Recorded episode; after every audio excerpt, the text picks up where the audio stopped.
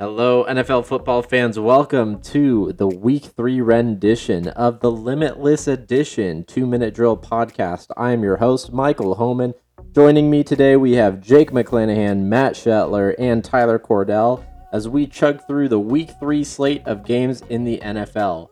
We're going to give you our own personal interpretations of the betting lines for each of the week three matchups, go through some fantasy guys that we are personally targeting, and in general, just have a good time and talk about football. Give you some different perspectives on how you might want to approach the weekend betting wise maybe some start sit decisions in fantasy. And stay tuned to the very end where we have put together a pretty juicy parlay that you might want to take a bite of. If you're needing to catch up on what happened in week two and want a week three preview, go ahead and check out yesterday's episode of the Two Minute Drill podcast. But let's go ahead and kick this one off with the guys. All right, let's jump straight into the Sunday slate of games. We have the Indianapolis Colts taking on the Tennessee Titans. I see Tennessee favored by five and a half and the over under is at 48. Matt, let's go ahead and kick things off. How do you see this game going? This is the game I wish we hadn't started off with, just because this is one that's been causing me a little bit of trouble this week here as I looked at it. Because you've got two teams that are coming off of like the Colts just had a terrible loss. They're 0 2. Their season could easily just tank at this point if they can't pull off a win here. We don't know how Car if Carson Wentz is going to play. I think he's going to try to tough through it. Who knows how effective he'll be. Whereas the Titans, they got crushed. Then they had a dramatic bounce back. I personally would take the Colts to cover the spread here. I think they've been a very efficient team, a very well coached team. Tennessee's secondary has been exposed over the last couple weeks. I think Frank Reich is going to be able to scheme their way to at least cover the spread there. And I would look for Michael Pittman to continue to get a massive target share and have another solid game back to back you know, Matt, I'm going to actually disagree with almost everything you just said. For some reason, I just I kind of see this one being a slow, both teams want to run the ball type of game. I'm I'm taking Titans. I think the Colts are going to struggle to put up points. I know that what you said is true about the Titans secondary just not looking great, but I have a weird feeling it's going to be a slow game. I would caution people to be betting over and putting a lot of faith into this game and, and fantasy players in this game. I just think it's going to be a low scoring one. Yeah, I'm on the same boat as you, Tyler, with this one. I have Tennessee covering on this one. I just think they're going to ground it out. The Colts secondary does look a little rough. They give up some big plays there. So I'm actually expecting Julio to have a big game this week. Otherwise, I think it's going to be a slow, kind of grinded out game. A lot of Derrick Henry, a lot of Jonathan Taylor just kind of rushing it up the middle, control the clock, control the field, control the points. I'm taking Tennessee on this one, and I would also not be upset if you guys took the under as well in this game. Cool, cool. Anyone got any extra points before we move on?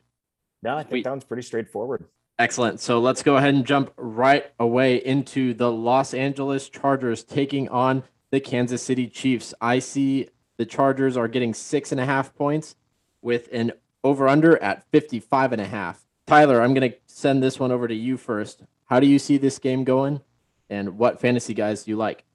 I'm going to take the Chiefs to cover. I think that they're coming off a, heartbreaking loss. I think Patrick Mahomes is heard a lot all week about about that loss that they took and and the fact that you know they let Lamar Jackson beat him for the first time. I think I think Patrick Mahomes is going to come out on fire. I think this is the week that Clyde gets it going. The Chargers are averaging 140 yards and a touchdown given up to running backs on the ground through the first two weeks. I think Clyde gets it going this week. If you're looking to trade for Clyde, this would be the week to get him. If you don't believe in Clyde and you have him after this week, maybe try to move him. On the Chargers side of the ball, obviously you're starting Keenan, but I expect a big game out of him in DFS. I think he might be worth the money. Yeah, I'm actually taking the spread of the Chargers on this one just because it's a divisional game. I always think they're going to be a little bit tighter, a little bit closer, a little bit harder fought battle than usual. So I'm taking the spread on Chargers. As far as fantasy goes, I really like CEH as well too. I think he's going to have a great bounce back game, really kind of figure it out from here. And then also, I think Mike Williams on the Chargers side as far as a flex start, I think that's a great start as well. Yeah, actually, I think we're all in unison, uh, in agreement here about Clyde. Uh, same thing. I think that the Chargers run a they have a run funnel type of defense set up there, where Brandon Staley, what he did last year at the Rams, and now this year too, is he plays very it's almost exclusively two high safeties and tries to force things down into the box so that the team can play downhill with their players. Yet they are giving up 100 plus, like 140 plus rushing yards, like Tyler said, every single game. I mean, Zeke and Tony Pollard just ate last week. Now I'm going to take the Chargers to cover the spread here. And part of that, the reason why is the Chargers and Chiefs the last couple years, but even recently last year, they played them tough. It is a divisional game. Herbert's averaging 340 yards passing each of the first two weeks. Penalties killed him last week in a lot of different areas. And they have Derwin James, who has been, when he's healthy, has been able to limit Travis Kelce ever so slightly. So I think that can keep it just close enough. The only thing I want to jump on before we move on is Mike Williams is a play. Mike Williams has been hot. I think it, a lot of teams out there don't have a better option. But if you do have a better option, the one thing I'll say about the Chiefs is they haven't been giving up the deep ball. I caution to expect a lot out of Mike Williams this week, but like I said, in a lot of leagues, he's going to be your flex play because you don't have much else. But if you have a great pivot, I'm not as in love with Mike Williams as Jake is. That one, just one last piece on that. I actually I agree with Jake completely about Mike Williams. All off season, they said they were going to use him as the X receiver role in the Michael Thomas zone that came over for Joe Lombardi, came from the Saints, and so Mike Williams, his average depth of targets actually way down this year. So they're looking to incorporate him in more slants, crossing patterns where he can just use his big frame to shield people out rather than jump up 10 feet and come down and break everything when he lands. So hopefully for him, he can keep that up. Fair enough. He also has 26% of the target share right now. So, all right, guys, that's some great conversation. I'll just throw out the fact that in the last 14 games, I believe, the Chiefs are currently 1 11 and 1 going against the spread. So I don't have a lot of faith in the Chiefs covering on that one. So we're going to go ahead and jump through to Cincinnati visiting the Pittsburgh Steelers. I see Cincinnati Bengals getting four and a half, and the over under is set at 44. Jake, you are going to be the first one to speak on this one. How do you think that Cincinnati fares in Pittsburgh? So at four and a half, I've seen four and a half a lot. Um, I would take Cincinnati. I see them at plus three. So I'm taking Pitt on this one. I think it's going to be a closer game. It's going to be in Heinz Field. That's a rivalry game, another division game. So they're going to wake up for that. I know that uh, the Steelers are dealing with some injuries right now. Big Ben's kind of has a pectoral issue. TJ Watt, not really sure on his status for the game, but I just I think with the pressure that they can get on Joey Burrow, it's just I think it's going to be too much for Cincinnati to handle. That line is still terrible for Cincinnati. So just the pressure alone, I think that's going to overwhelm Joe Burrow on that one. As far as fantasy goes, I really like Najee Harris to build off of what he did last week. I think they're going to utilize him a lot, especially with the pec issue to Big Ben. So I think they're going to really use Najee a lot. And then look for Ja'Marr Chase as well with Joe Haden limited on the defensive end. I think Ja'Marr Chase can actually have a decent game on the Bengals side. Yeah, this game's really interesting. Jake, I'm also seeing plus three on that for the Bengals. I'm slamming Steelers on this one. They're a well coached, good team overall. Yeah, there's some injuries there, but I think this is a game that could really expose the Bengals. We saw week one, they kind of came out and had a great matchup against the Vikings, pushed through. Last week, they got exposed in a lot of ways from the Bears and some of the pass rush the Bears were giving them as well. So heading into this week, I think the Steelers is just going to be too much. It's very hard to run against the Steelers, which means the offense, I, I predict the offense will go much more one dimensional at that point. And I think it's a little too early in the season to put the entire game plan on Joe Burrow's shoulders. So I'm taking the Steelers to cover the spread there. From a fantasy standpoint, especially in DFS, I'd look at Juju Smith Schuster as the person to go with this week. There's a good chance Diontae Johnson does not play this week with a knee injury. And even if he does, he said they, the news out of camp or out of the, you know, the organization is that he avoided a long-term injury, but that's still going to be banged up. And Juju eats in those short yard areas that Diontae does as well. Juju is one of my favorite players this week. I am going to keep it short and sweet here. I totally agree with you guys. Like Jake said, I'm seeing the line at three. At three, I'm taking the Steelers. If it's four and a half, like Mike mentioned earlier, if you can get that line, I like the Bengals to cover there. And then, like Matt said, Juju, I mean, he just has the lowest aDOT on the team. And with Ben's arm strength being limited with the pectoral thing, if he plays, I, think Juju's going to walk away, especially in PPR with a really good performance. Yeah, with the line going down that far, a whole point and a half, that means a lot of money's coming in on the Bengals side. Time to fade the public. I'd take the Steelers if it goes three as well.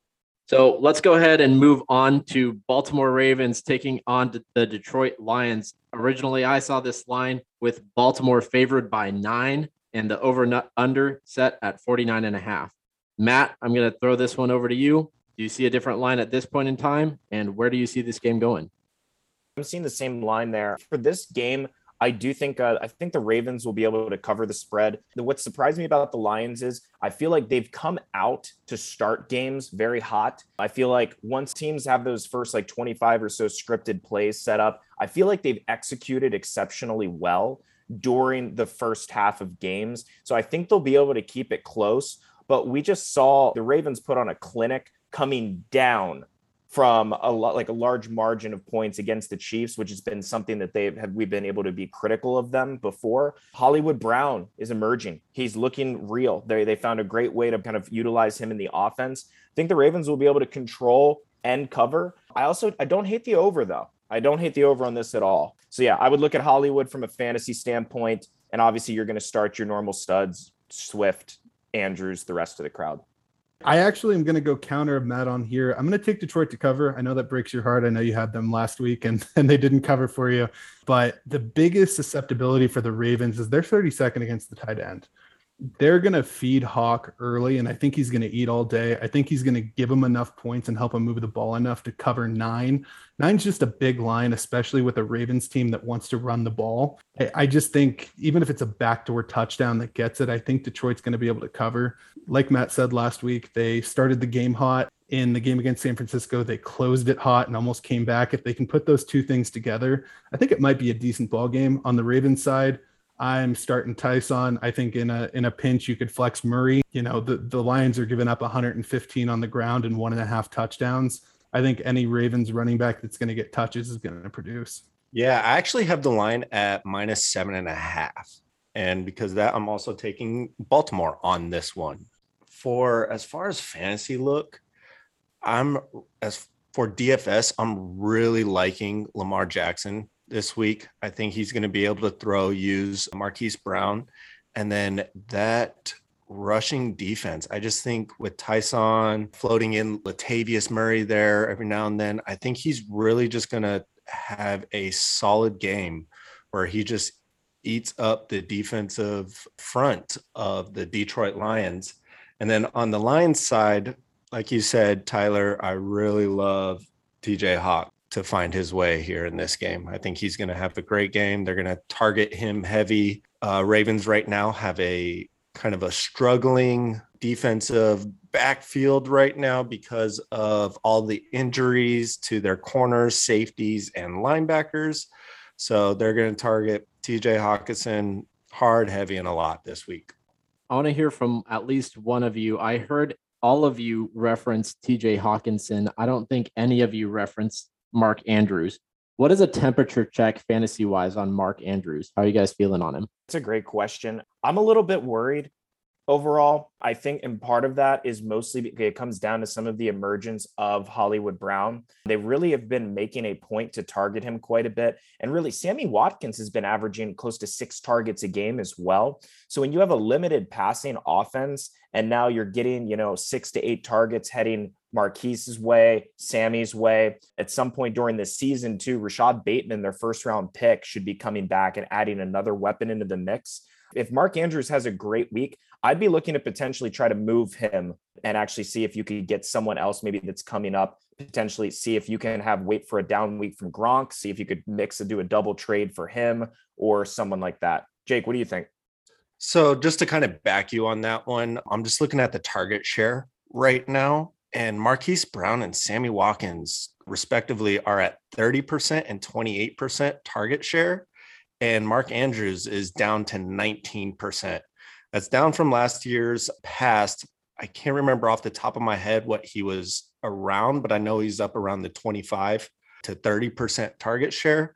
So because of the the lack of targets and how much they are targeting the wide receivers right now, I think he could have a good game, but it's it's not as sexy. Let's go ahead and push forward here. We're going to go into the Atlanta Falcons visiting the New York Giants. I see the Atlanta Falcons being spotted a field goal here. So the Giants are favored at home. Over under is sitting at 48. This time I'm going to go ahead and send it over to Jake to kick things off. So right now I have the Giants covering on this one, but the main bet that I'm kind of excited about is the over. I think it could be a little bit more of a sloppy game. Um, I think this is going to be a game where Calvin Ridley really breaks out and shows that he is the true number one wide receiver. And I also think, as far as the Giants side, I think Saquon really comes back and shows why he was a first round, second round draft pick for fantasy. I think he could really eat. Otherwise, as far as a deeper pick for the Giants side, look for uh, the squeaky wheel of Kenny Golladay. I know him and Daniel Jones had that little argument on the bench there last week. So look for a hyper target, especially maybe at the beginning of the game towards Kenny Golladay. But other than that, I, I don't see much for fantasy in this game. Yeah, so I'm going to jump in. I agree with you on the over for sure, Jake. Actually, I was pretty impressed with the Giants last week when they played against Washington, being able to put up as many points as they did against that pass rush. So I feel like they're starting to get things to gel a little bit on the offensive line. However, I am taking the Falcons to cover this one. In fact, actually, they would be one of the upset picks. I could see them covering the money line here. I think the Falcons jump they they bounced back last week and put up a decent I mean decent fight against the world champs. And I do think the offense will start to gel each week. We've seen this with Matt Ryan. Every time he gets a new coordinator, new system coming in, it takes him a little bit of time to jump in. So I think they're going to pull the upset here. On the Giants side, though, I would stay in the flames with Sterling Shepard. The guy is one of he's an excellent route runner. He's perfect for Daniel Jones trying to get the ball out quick. He's able to play in the slot and just get open fast. Whereas it just it's a high target type of player. Whereas you're going to have to wait uh, for a little bit more deep shots for Kenny Golladay. Tyler, what do you think? Yeah, so I'm agreeing with you there, Matt. I like the Falcons at plus three, and I think the money line payoff is nice. I could see this game going either way, and I think the Falcons are are going to be able to put up some points. The one thing that nobody talked about is I'm really liking Kyle Pitts this week. You know, over the first two weeks, the Giants have, have allowed eight catches and a touchdown to the tight end. And I think that that's one of the big things the Falcons are missing with Calvin Ridley being the only real target over the first couple weeks. He's just been being blanketed. So if Pitts all of a sudden can keep it going and build on what he did last week, I think all of a sudden Calvin Ridley's going to see a little bit more single coverage and he's going to be able to be the guy we thought he was going to be. I am going to agree with Jake though. I think Saquon can really get it going this week. I don't think they can afford to lose. And I think Joe Judge knows he's on the hot seat. If there was any week to let Saquon go and just let him run and try to save your job, I think this would be the week to do it. All right, guys, fantastic points. Let's go ahead and keep pushing forward to the Chicago Bears taking on the Cleveland Browns. I originally saw this line with the Cleveland Browns favored by seven and an over under sitting at 46. This time I'm going to throw it straight back to you, Tyler. What do you think is going to happen with Chicago taking on Cleveland? I'm going to take Cleveland to cover. I know it's not a sexy pick, but I just I didn't see enough out of Justin Fields last week to think that he's going to be able to avoid turning the ball over. He might be able to extend some plays and maybe if, you know, Allen Robinson's able to get some separation and do some things, maybe they get into it but I, I don't know about it. I personally think Cleveland's going to be able to cover. I think you can play their defense in this one. I think Justin Fields is going to turn the ball over enough times that you have an opportunity for that beautiful pick six and you get to watch your fantasy lineup light up. But on the Brown side of the ball, obviously on offense, you're starting everyone that's going. I know people are talking about Odell. He might get hyper targeted. If you want to take a flyer on, I might get it. On the Bears side, I'm looking at Monty, and here's why. I don't know that he's going to be able to run the ball, but Monty's one of the best pass blockers in the game at the running back position. I think with all the pressure that's going to be on Justin Fields, I think they're going to want him in the game more to keep him clean.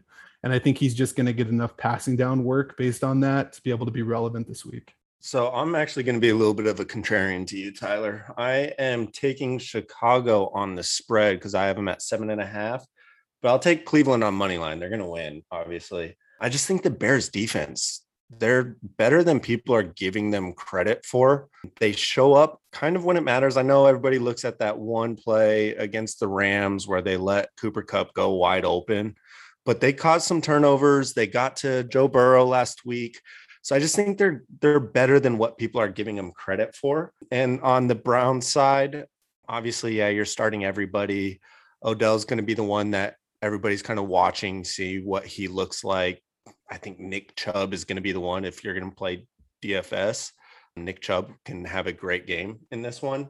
On the Bears side, I actually like Justin Fields this week if you're going to stream a quarterback. I think Cleveland's going to be giving him enough pressure to where he gets the rushing yards behind it. I you guys are shaking your head and looking at me, but I think he's going to have rushing potential in this one and a possible rushing touchdown. All right, Jake, let's make this fun. What do you think? You think Justin Fields could be a top what 15 quarterback this week in fantasy? I'll put a I'll put a nice little water bet on it. Cover your uh, five dollar parlay that you just put out. Top 15? Yeah, I'll yeah. take 15 put it on the board. Oh, I'm completely in agreement with Tyler here. I think Justin Fields is going to be exposed. I think he is too indecisive. I think the pressure is going to be all in his face. I think he has a lot of potential in the future as a quarterback here. And there's a good chance he can maybe get off to a nice start if they scheme him some good like rollout plays, things like that to try to keep the offense moving. But I think Cleveland's defense still hasn't even fully hit its stride. They showed a lot of promise week one against the Chiefs before the Chiefs just well, Mahomes pulled Mahomes moves at the very end of that game to come through. I think he's going to be terrorized this entire game. I'm absolutely taking the Browns to cover the spread on this game. And yeah, I'd say from a fantasy standpoint, I will say this look for Darnell Mooney. I don't know how good of a game he's going to have necessarily this week, but he's been getting hyper targeted and he was targeted a lot after Dalton went out last week. So I like him. And I also like the opportunity for Odell to get a ton of targets as well. So just to kind of follow up on with my statement as well too, I don't really like anybody in the Bears matchup, but if you had to play one, I do like the upside of the scramble effect and the fact that Justin Fields can extend plays. So it's more of an upside potential of just kind of running around for dear life and throwing one downfield or breaking one off with his legs kind of play. Well, to your credit, Jake, I mean, the receivers didn't really help Justin Fields last week with dropped balls on the Brown side. Baker's shoulder injury, although he went back in and started playing, it's actually similar to what Ryan Fitzpatrick had happened, but instead of his hip, it's his shoulder, a subluxation. And Jarvis Landry is now put on the IR. Odell is fresh off of his injury. Things are going to be a little bit iffy. That one's going to be definitely an interesting one. So let's go ahead and jump forward to the New Orleans Saints taking on the New England Patriots. I see the New England Patriots favorites by three and the over under at 41 and a half. On this one, we're going to kick things off with Matt. How do you see the New Orleans Saints faring against Bill Belichick's defense? I think this is kind of good. It's going to be a boring, kind of ugly game overall, but I have the Saints covering, and actually, I have the I have the Saints winning this game as well. I think the Saints defense it literally was just it's two weeks of totally different teams almost. They absolutely bulldozed the Packers week one. And then last week, you had Sam Darnold finally freed from Adam Gase, completely like exposed them with a lot of his weapons. Mac Jones, they catch the, the, the Saints have such a good defensive line. It's very hard to run against them, which I think is going to put more pressure on Mac Jones to show up and perform. I have yet to see anything that says he can keep up if he's put down if they're put down in a hole anyways. And I trust the Saints to be able to open up and scheme more things for Kamara this week so he can get his per touch yards just up. He's been averaging like 3.7 yards per touch. I think they're going to open up and be able to cover this one. Yeah, man, I'm in agreement with you on this one. I have the Saints winning and covering on this. I know Bill Belichick loves to scheme against the quarterbacks, and he's a great defensive coach. And Jameis is that wild card, but I think he has a much better game than what he had last week. I also think New Orleans has way too good of a defense for Mac Jones, a rookie quarterback. They're going to try to simplify it, keep it real easy. So look for honestly James White. I think he could have a real, real big game for New England as far as fantasy goes, because I think they're going to take away Damien Harris and the actual rushing. So James White out of the backfield, the threat that he poses catching the ball, I think could help as far as if you're looking at for a deeper flex play. You know, the thing is with this game, I have no idea what the hell is going on. If I'm being honest, when I look at this, because when I picked this game earlier, I took the Patriots to cover two and a half. When I bet earlier, I took the Saints to cover the money line. And it, it's just one of those things where the more I think about this game, I think the hard part is like Matt nailed on the head. The Saints were two completely different teams across two weeks. I close my eyes and I see a game where Mac Jones doesn't turn the ball over. It's a snore fest. They get it done because Jameis is turning the ball over. Kamara's struggling again. And that could happen. But I also see, you know, a world where, like Matt said, you know, the, the Saints eat them alive on defense. And, you know, Mac Jones is just struggling. They put up 10, 15 points and the Saints squeak by. On the Patriots end, if you're looking for a deep defensive shot, I think you could play him because I think Jameis has just struggled to put up yards. So you're either going to give up points and be okay on yards, or Jameis is going to come out and we're going to see what we saw last week, and you might have a chance at a pick six. On the Saints side, other than Kamara, I'm not touching anybody. This game is also really interesting because factoring in the New Orleans Saints and the hurricane that their hometown experienced, the Saints are pretty much like a third straight week as an away team in this one. So there's a lot of just personal fatigue living out of a suitcase going up against Bill Belichick with a mistake prone quarterback, I can definitely see a scenario where New England just rolls in that Bill Belichick fashion of just slow and steady, make turnovers, control the ball with the run game. But I definitely want to hear about this next game. So let's move on. Arizona is going to Jacksonville to take on the Jaguars. And Arizona, originally, I saw it as favorites of seven and a half and I see the over under at 51 and a half. On this one, I'm going to kick it over to Jake first. Jake, how do you see this game plan out? So my initial thought on this game was that it's a trap game for the Cardinals. I looked at the line, seven and a half. I thought because of how the cards have came out, been kind of sloppy, a lot of penalties, hurt them out early. I thought this could be a, a nice little dog for the spread, but my heart can't do it. Cannot pick them.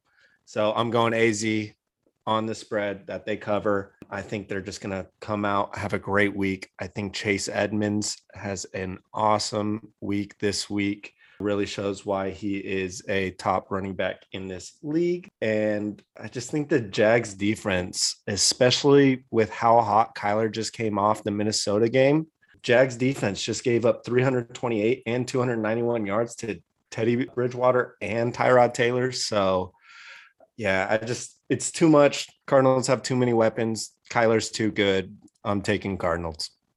Yeah, I, I think this one's easy. Uh, I'll keep it short and sweet. I think the Cardinals, uh, I saw them at seven earlier, even if it's seven and a half, even if it's 12 and a half, it was 14. I'd probably play the Cardinals. I just haven't seen anything from Jacksonville that tells me that they can compete with the amount of points Cardinals are going to put up. Kyler Murray's going to score four touchdowns unless Chase Edmonds scores four touchdowns. But the Cardinals are scoring four touchdowns, and I don't see the Jags being able to put up 28 points with this pass rush in Trevor Lawrence's face. On the Jacksonville side, I may play Marvin Jones just because they're going to have to throw the ball game. They're going to have to put up points and try to match Kyler. On the Cardinals side, obviously you're playing all the big names. If you're looking for a sneaky defense, Trevor Lawrence has been turning the ball over. Cardinals could easily just get a pick six and all of a sudden make your week. Yeah, I really don't have much to add on this. I mean, this is uh we're we're in the middle of Jags watch right now. Jags have been uh they're they've given up 21 plus points in 17 games now. It's one of the longest streaks in history there, and I think they're going to keep it up this week. Kyler looks like he finally is really getting this system with Cliff, Cliff Kingsbury. Keep watching Rondale Moore. Uh, that guy's had an electric first two weeks of the season, and it looks like his snap share is slowly starting to increase, which will be interesting to watch from a Cardinals fantasy standpoint there. Yeah, this one's easy. Take the Cardinals, cover the spread, and yeah, pretty pretty cut and dry. Just to throw something out there, when it comes to fantasy, James Robinson, he was a heartthrob last year. Does any one of you have any confidence in starting him even as a flex at all until he shows otherwise this season? No. No. Hmm. All right, so that's a unanimous one, guys. So let's keep on hmm. moving with the Washington football team going to Buffalo to take on the Bills. I see the Bills favored by eight and the over under at 46. Tyler, this one is primed and ready for you. What is this game going to turn out? You know, I've got the Bills to cover. I think Washington's defense hasn't quite been what we thought they were going to be coming into the season. The Bills just absolutely routed Miami last week they've done a really, really good job of taking advantage of bad offensive play on the other side of the ball. On Washington, that means I'm really not starting anybody other than you've got to start Terry, you've got to start Gibson. I don't like a lot of the other guys. If you have to play someone deep, you might be able to play McKissic just because they're going to have to pass the ball so much. They don't really have anyone outside of Terry with Curtis hurt. He's a deep play. Obviously, on the Bills side of the ball, you're playing Diggs, you're playing Josh Allen. I think that one's pretty cut and dry. Yeah, I have Buffalo as well on this one. I actually have the line at seven and a half, but yeah, I still have Buffalo. Their defense is just so good. They're just kind of shutting down everybody right now and that's just going to be a tough matchup for the football team to really get anything going. They're both the Bills defense is good in both the rush and the pass game. So I like you said, Tyler, I have Terry McLaurin. I mean, those two are and Antonio Gibson are the only two that I'm struggling to play, but I'll still play them obviously. But I really think Josh Allen has a high pass passing game on this one. I think he kind of bounces back from his quote unquote struggles that he has. So if there's an over on his passing, right now I have, I think he would have over 300. I'm not sure what the actual player prop is on him, but if it's like 280, 290, go ahead and take the over on that one. I think he has a big game this week. Yeah, this this game's interesting here. Um, I actually think at seven and a half, I think I would take Washington here. Um, and it's a little bit of a bet. I'm I'm basically betting that the team is going to actually start to round a little bit more into form here. They've been very uncharacteristic on their third downs. Week one, they gave up 14 out of 19 to Justin Herbert and the Chargers. Last week, they made Daniel Jones look like a competent quarterback. So I just feel like something's going to give with that defense, and they're going to start to figure just enough of it out.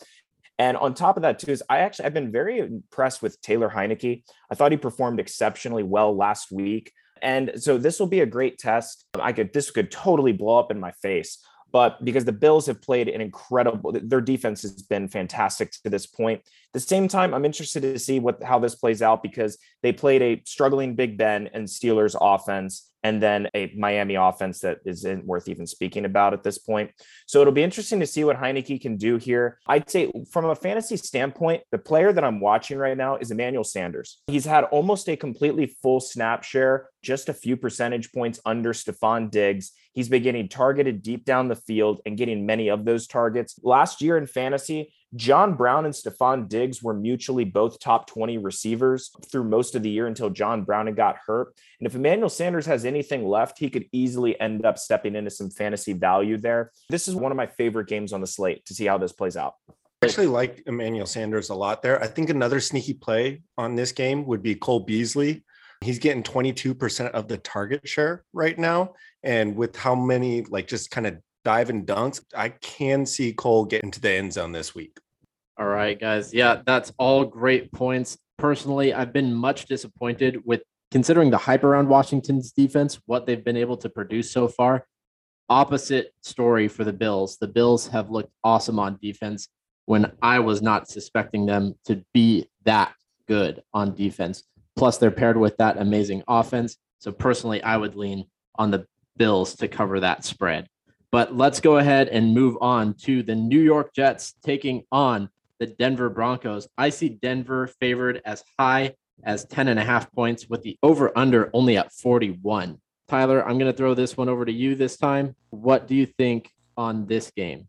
I think the Broncos are covering 10 and a half. Their defense has been able to play exceptionally well. And ultimately, you're looking at a quarterback that's just whenever he throws the ball, it reminds me of Jameis uh, two years ago. Whenever he throws the ball, you have no idea if it's going to go to one of his own players or one of the other players. That's why I'm slamming Broncos defense, especially in DFS this week.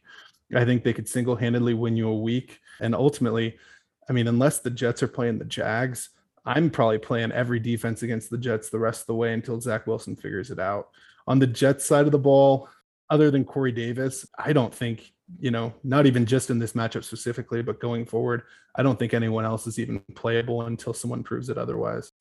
Yeah, I'm with you there too. Um, I think I think the, I have the Broncos covering this. Um, you know, Teddy Bridgewater's looked good. Now they do have the, the first two weeks of the season, they've been very weak matchups. It's not like they've played like a high level of competition just yet. So it'll be interesting to see when the Broncos do face like a real playoff caliber opponent, but they're not this week.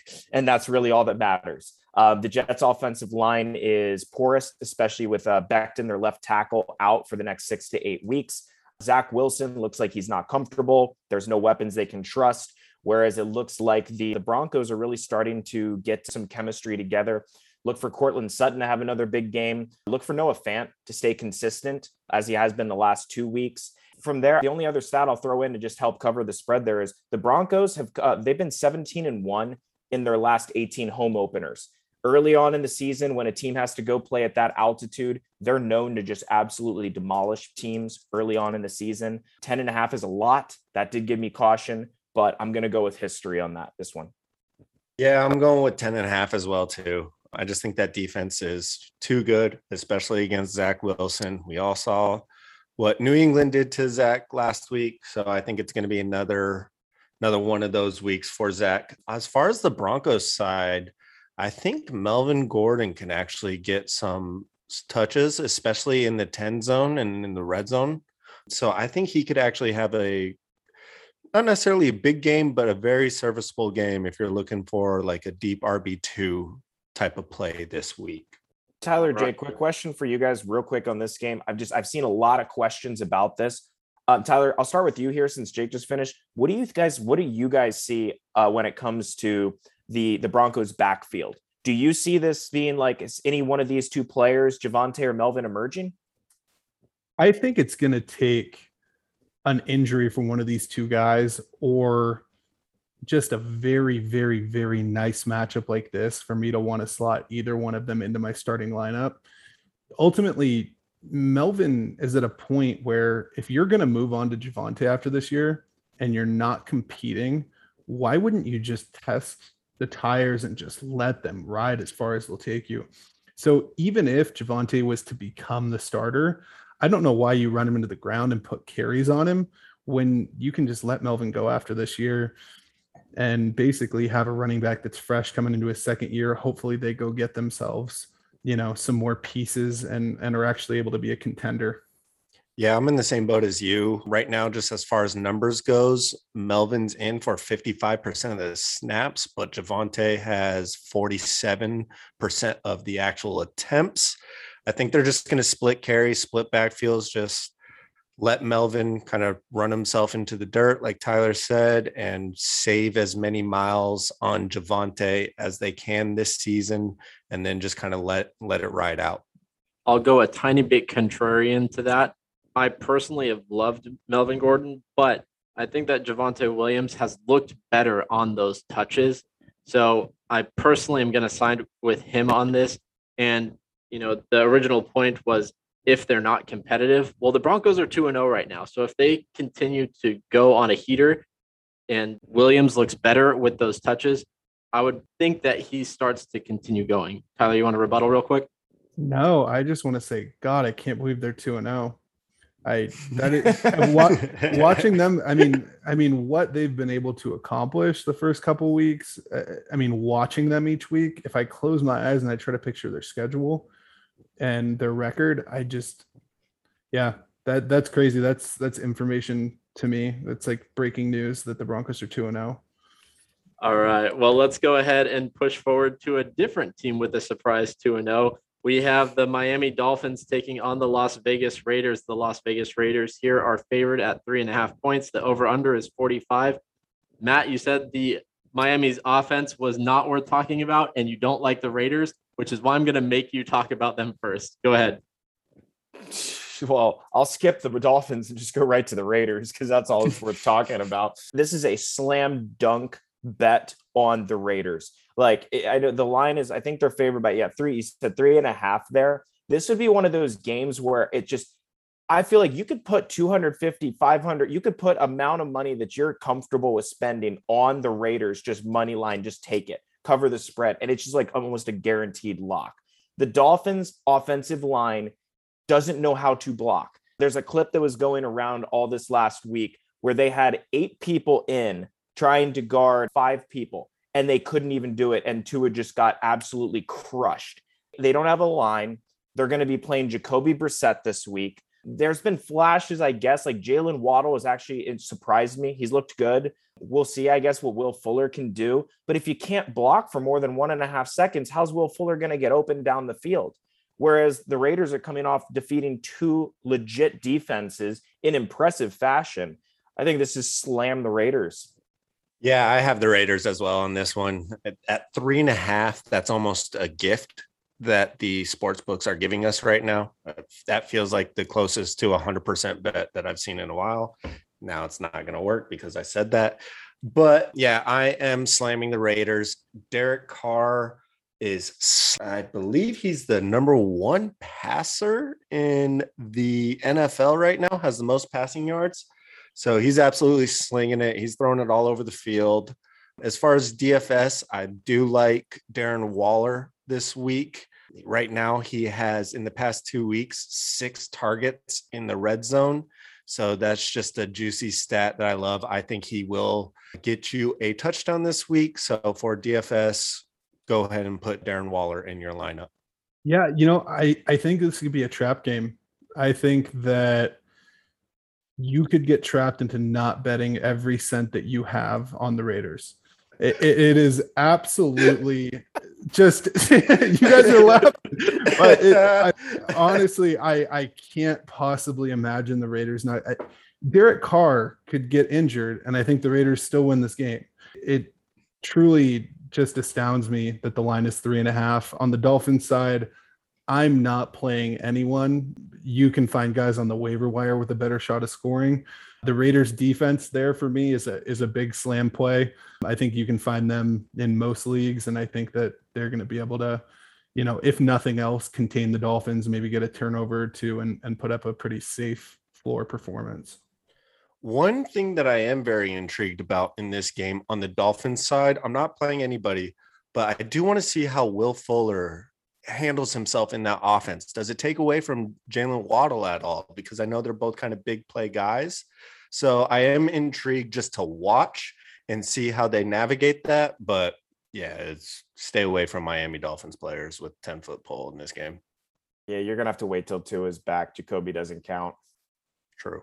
Guys, I know that you didn't hear a big laugh on Tyler's joke, but man, if you could see everyone's red faces trying to hold it in, not to ruin the audio quality. It was awesome. So let's go ahead and move forward here with the Seattle Seahawks taking on the Minnesota Vikings. The Seahawks are favored by two. The over under is 55 and a half. So we're gearing up for a high scoring game. Jake, I want to throw it over to you. What do you think is going to happen with Seattle, Minnesota? So I have Seattle at minus one and a half, is the line that I saw and I am taking Seattle on this one. I think Russell Wilson's just too explosive. Obviously, we saw what Kyler did to the Minnesota defense last week. I think Russell Wilson can have a very Kyler esque type of performance in this where he's just throwing all over them. Minnesota doesn't really have a secondary to hold anybody, to guard anybody. So I am taking Seattle on this one as far as Minnesota's side of the offense, obviously you're looking at your main starters of Adam Thielen and Justin Jefferson and Dalvin Cook. Other than that, there's not much that I would go with for DFS standards, I would probably prioritize Dalvin Cook out of those three, but it also depends on kind of your style of how you built your team and stuff like that. Vikings plus one and a half at home. Like it. I love it. I'm taking, I am absolutely taking the Vikings on this one. They're a very, very well coached team. They've shown out well. Like they've been extremely competitive in both games, and they've started off the season on the road, both games. They took the Bengals to overtime, lost it. They had a couple chances to win that game. Cardinals, they jumped out to 21 to 10 right over them and quick, and they looked good doing it. If it wasn't for Kyler's 400 passing yards and absolutely insane heroics, and realistically, a typical Vikings missed field goal that would have won them the game, they had that game against the Cardinals. So I'd be taking the Vikings here. It's just a home game with that stadium, 0 2. You know they're going to go for it. Mike Zimmer came out in a press conference earlier and when they asked him about Dalvin Cook being slightly banged up, and like, oh, are you going to limit his workload this week? He's like, nope, it's time to go get wins. So they're going to ride Dalvin into the ground this week. And I think he could absolutely single handedly just turn the tides. He's due for a massive game. So I, I have the Vikings covering this one and actually just winning outright. So I'm going to side with Jake here. I like Seattle to cover. I think that if you just look at what the Vikings defense has allowed, I mean, yeah, they played Kyler last year or last week, but in week one, I mean, they let Burrow go 20 for 27, 261 yards, two touchdowns. I think Russ is just going to cook in this game. I don't think they have any way to contain Lockett and Metcalf. So, with that being said, on the Seattle side of the ball, I'm playing everyone. On the Viking side, I'm actually looking at Kirk as a streamer. Ultimately, you might want to turn around and and think that okay, you know, Seattle's the 32nd ranked rush defense. But really, if you look at it, it's super overblown by the fact that Derrick Henry had a massive second half. The first week and the first half of last week, Seattle's actually been solid on the ground. If Dalvin is limited at all, he might be a little bit of a trap play in DFS if you're paying up for him. I think Kirk's actually just going to throw the hell out of the ball trying to keep up with Seattle. I'm actually streaming Kirk too, so and I do want to get your guys' opinion. We have skipped largely over unders. This one is set for a track meet, 55 and a half. Want to get your opinion on taking the over or taking the under on this one? I I think I would take the over. I mean, especially it's kind of what everyone's saying. There's going to be a lot of points scored. Vikings have put up 24 points minimum both weeks. They put up 33 last week. You know, Seattle's going to be putting up close to 30 points. I don't know. I, would say the over. I don't have a strong opinion on that one. Tyler, what do you think? Yeah, I, I think I'm going to agree with you there as far as not having a strong opinion. The thing is, both of these teams could absolutely put up 35 points. There's no question about it. But the problem is that both of these teams, if you ask the coaches what they want to do, they both want to be running offenses. So if they can be successful on the ground, I could see a game where all of a sudden they're trying to hand the ball off a lot. They're trying to do that. Maybe the clock chews and it goes either way. This is one of those games that I think is either going to go way over or way under because that 55 is real high. 55 to me in this game is a little high, but sounds good, guys. So let's go ahead and move on to another game that has a 55 and a half over under and that is Tampa Bay at Los Angeles Rams. I see Tampa Bay favored by one. Tyler, I'm going to throw this one over to you this time. What do you think happens? Buccaneers at Rams. You know, until Tampa loses a game, I'm I'm taking Tampa. It's only one and a half points. I I think Tampa, you know, it, it needs to be the favorite until they lose a game. They're the defending Super Bowl champions. They look like they're a better team than they were last year which is saying something. And no disrespect to Matt Stafford, but Tom Brady is playing like the best quarterback in the league right now. Matt Stafford on the other side of the ball, though, is playing great. And I think that if you wanted to pick the Rams in this game, I don't blame you. I could see the Rams winning this one.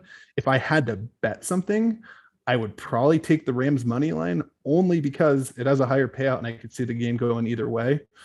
Um, on the Tampa side of the ball, I'm probably playing everyone except for the running backs. While Fournette's getting all the carries, I just think that the Rams are are going to be able to take advantage of a Tampa secondary that hasn't been great. I think Tom's going to have to score points. I think he's going to be able to, which is why I like the over. And on the Rams side of the ball, watch Henderson. If Henderson does not play, I would try to get Sony Michel in my lineup. I think he's going to be able to get the ball going a little bit because the Rams have been so good down the field that Tampa's going to have to drop a couple extra guys back and Sony's going to be able to pick up some yards. Yeah, so this game's really interesting to me. I'm actually staying away from this game, but the one bet I am taking, I am taking the over on this game at 55 and a half. It's just too close. This is a big measuring stick game for Matt Stafford. It's really going to show this could legit be a NFC conference championship matchup. So it's going to be a very big measuring stick game for for Matt. I think on the Rams side, the wide receivers are going to have a good game. Look for Kupp, obviously, and Robert Woods to really show out. The Tampa Bay defensive backfield has been giving up the third most points to wide receivers in fantasy this year. So I am playing the wide receivers for the Rams for sure. But I do like the over in this game a lot. I do have a rule where I don't bet against Tom Brady. And I learned that very well, very quickly in the Atlanta Super Bowl. So if I had to pick one, I'll pick the Tampa Bay spread on this, but I am staying away except for the over. I love the over in this game. Yeah, this game's going to be that I'm very, very excited to watch this game. I think it's going to end up covering the over but I wouldn't be surprised to see this game start off a little bit slower. And the reason why I say that is I think both coaches are going to come out with great game plans, knowing what they're up against. You know, Tampa's secondary has been very suspect. The Rams have shown a propensity to be able to get the ball down the field so far with Stafford, which is part of the reason that they brought him in. And this is going to be one hell of a test for the Rams. And this is going to be a I think the Bucks end up winning and taking it because realistically, there's just going to be way more pressure on the Rams to show up and perform in this game. This type of game is the reason that Matt Stafford was brought in. And there's going to be a lot of additional pressure on his shoulders that he has not once had to bear while he's been in Detroit.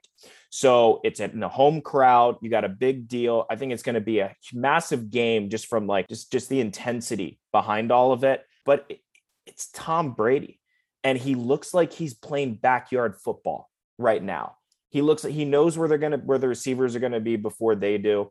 Now, one dart throw, one player I love this week is I love Leonard Fournette. And the reason why I love Leonard Fournette is not from his rushing. I think it's because they tip, they, if you've noticed, Fournette has been getting quite a few passes, receptions inside the game. And the Rams are just like the Chargers, that Brandon Staley type of off or defense. They like playing that two high safety. And, that really has that limited the Buccaneers last year in terms of throwing those shots down the field. I think Brady and Arians will have a good game plan set to counteract some of that. And so I think we're going to see a lot more quick strikes, maybe closer to the New England style of offense, which it, I believe will end up being a lot more dump offs which could lead to just moving the chains and an actual a very very good game from Leonard Fournette. All right, guys, we are going to move on to Sunday night football. Green Bay Packers taking on the San Francisco 49ers. I see the 49ers favored by three and a half points with an over under of 49 and a half. This time, Matt, I'm going to kick it right back to you. I want to know your thoughts on Green Bay, San Francisco. This is another one of those games I feel like it could end up like blowing up in my face here. I think part of it is it's we're dealing with two teams here where I don't think any of either of us are really any of us are really comfortable with trusting them. You know, the Packers, we watch them get blown out week one and then show up and do what they're supposed to do against the Lions. 49ers, they've they've been winning, but even last week against the Eagles, it's either the Eagles are a much better team than we all expected, which I totally can get behind, but they struggled. Jimmy Garoppolo looked very suspect there. And so considering the amount of injuries on the in the side the running backs for the 49ers, the 49ers have had the Packers number over the last couple years and it typically ends up being them just dominating the run game, controlling the clock and not giving Rodgers the chance to have the ball. I don't know if they're going to be able to do that, which in that and considering how suspect their secondary is, it's actually going to lean me towards taking Aaron Rodgers, Aaron Jones, Davante Adams, and a whole lot of points. Yeah, I'm gonna slam the Packers money line here. I think they should be the favorites personally. I think you toss week one out. Obviously, it needs to stay in the back of your head, like Matt said, they could disappoint, but I just think we're going to see the Packers step forward, be that offense that we saw last year, maybe with a little, little less good offensive line. But the big thing for me is they did what they did last week, and he didn't even get Davante Adams going. This offense can take another step forward from what we saw last week when they put up a boatload of points. If they just get Adams going, uh, obviously Aaron Jones is somebody that needs to be started, but I like him in DFS this week. Swift had a monster, monster week in week one against them. And Aaron Jones is a very similar back. On the 49ers side of the ball, I'm going to take a wait and see approach on most of this offense outside of obviously have to start Kittle. And at this point, Deebo, Deebo has to be started. But outside of those guys, I'm going to take a wait and see approach and see how how the rest of this offense pans out. Yeah, I'm actually taking the money line on this game as well too for Green Bay.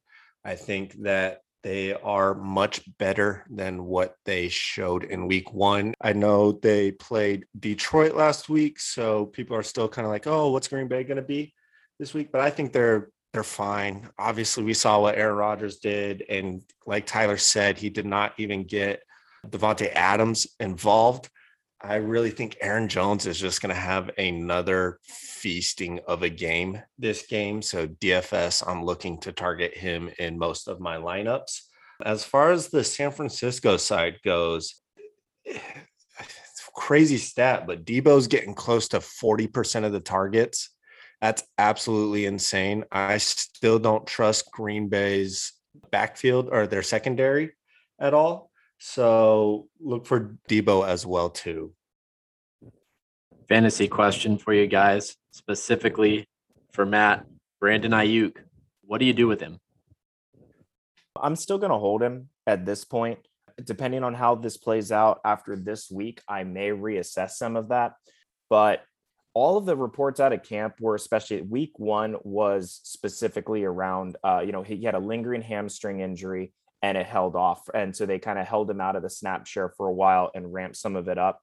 Now last week also was not that good but hey he jumped up from zero targets to two. So if we keep this up by the time it gets to week five he might be good right? But no, I mean Jimmy Garoppolo did come out and say this week in a, in a conference when the reporters were asking him about Aiyuk and said he's worked his way back and he's looking like he's full strength in camp now. And uh, at this point, he thinks that based on their schemes, they'll start to scheme him back into the game a little bit more. But we're on alert. We're on full red alert here. He was one of my guys all off season here in fantasy. And so at this point, too, if he doesn't do anything at all this week, it's going to be hard to hold him on the bench if a good waiver wire person or player kind of comes around. So this this week and week four are going to be big ones. Yeah, I think I think the best thing to do with Brandon Aiyuk is to find the Matt of your league and to trade him immediately to that guy and see if you can get absolutely anything for him. Sweet guys. So let's go ahead and push forward. Last game, Monday Night Football. The Philadelphia Eagles taking on the Dallas Cowboys. Philadelphia is getting spotted four points here. So the Dallas Cowboys are the favorites. Over under is set at 52. And this time I'm going to kick it over to Jake to start us off. Jake, what do you think is going to happen between Eagles Cowboys? So I actually have Philly at three and a half on this game, and I am taking them there. I think this is going to be a closer game. It's another NFC East division game. So it's going to be, I think, a lot closer. These two always battle each other really well. I do like Jalen Hurts as far as a quarterback. I don't necessarily think you could even call him a streamer at this point, but I do think he will have a good game in this game. I just think he's going to have a lot of rushing attempts and could possibly even get into the end zone on his feet. And with the Philly defense being very, very tough on wide receivers, I'm really looking forward to seeing how Dallas's backfield navigates. Are they going to be a split backfield for the future? Or is it still Zeke's backfield? Because last week, Tony Pollard took up a bunch of targets and even a touchdown from Zeke. So I'm very interested to see because this is a favorable matchup for the running backs. So I'm intrigued to see what happens there. I'm gonna agree with you on on taking the Eagles in this one. I also have it at three and a half, but three and a half, four. I'll take it either way. I, I think the Eagles are going to be able to throw the ball and run the ball with Jalen Hurts. And I think that the Eagles have shown that when they're able to move the ball, they're a pretty solid team in this divisional, you know, rivalry. Philly's kind of always been that team that Dallas struggles with. Um, and and as much as I like Dallas, and in most matchups, I'm taking Dallas to be that kind of upset team this year. I, I just think Philly's offense is going to be too much, and I, I don't know what Dallas is going to be able to to be able to really do against them. The only issue that I have with kind of rolling out those Dallas running backs with a lot of confidence is the Eagles have not allowed a single rushing touchdown this year. You're just not going to have a ton of upside. For me, if I'm going to roll out a deeper guy, I might roll out Tony Pollard only because if you remember what they did against Tampa Bay when they couldn't run the ball, they were bringing Tony Pollard in for a lot of trick plays, a lot of handoffs, a lot of misdirections to Zeke. I could see Pollard scoring in this one. I could see him getting a lot of touches, a lot of receptions. And then, yeah, on the Eagles side of the ball, I'm gonna I'm gonna roll out Jalen Hurts with a lot of confidence. And as far as pass catchers go, probably Devonta Smith. You know, maybe if you have a better option than Miles Sanders, you could slot him in. But I, I think for most teams, Miles is is a pretty locked and loaded RB two, and I think he's going to be fine. Yeah, I, I think we're all in a agreement here that the Eagles are going to cover. I'm with you there. I also do think they could win this game too. The Cowboys are just prone to letting their entire fan base down. It's what they're really good at. And this will be the this is their home opener, I believe, as well. But yeah, so this will be the first time they're back there. The Eagles have shown the Eagles are just that gritty team that they've just been playing above. It feels like they've been playing above the means that we had given them credit for before the season started. Their defensive line is has always been a force. They're not allowing much rushing, which I do believe. I think that's a great call on Pollard. Deeper wise, I could also see uh, Cedric Wilson perhaps getting taking over some of the snaps for Michael Gallup, who's still out, because I do think they're going to have to pass the ball more frequently. And Darius Slay has shown that he is a good corner. So if he's going to be on Amari Cooper, I think CeeDee Lamb absolutely goes off this week and kind of keeps them in the game from there. But I do think I think Philly's going to have a great, a very balanced offense this week, which I don't believe Dallas will be able to have. Miles Sanders looks like he could be in for a bounce back game after struggling a little bit against the 49ers last week. I'm I'm all about the Eagles this week. Fly Eagles fly. All right, guys. So let's go ahead and wrap things up You've waited all episode long. Well, now it's time for the Limitless Parlay of the Week. All right, let's do it. Parlay. You need to take Green Bay Packers money line, Philadelphia Eagles money line, New Orleans Saints money line, Atlanta Falcons money line, over 49 and a half for the Baltimore Ravens Detroit Lions game, over 55 and a half for Tampa Bay Buccaneers versus Los Angeles Rams. And finally, we're taking the spread on the Las Vegas Raiders at minus three and a half. Awesome, guys. Well, that's going to go ahead and conclude this week's episode of the Limitless edition of the Two Minute Drill podcast. Thank you so much for listening this week. If you enjoyed, share it with a friend. We'd all really appreciate it. Be sure to leave a review on whatever platform you are listening to us on. And more than anything, enjoy this week of games. Thank you so much for hanging out with us. We'll see you next week. Peace.